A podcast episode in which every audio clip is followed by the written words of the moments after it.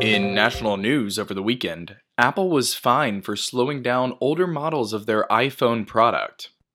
And absolutely no one is surprised.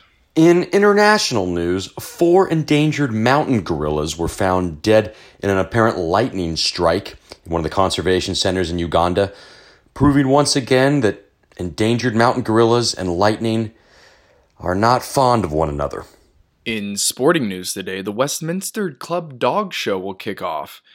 And unfortunately for our listeners, my suggestion of Pooches, Pups, and Poltergeist, a spooky spectacular evening, has been turned down by the chairman. Sorry to all of our listeners.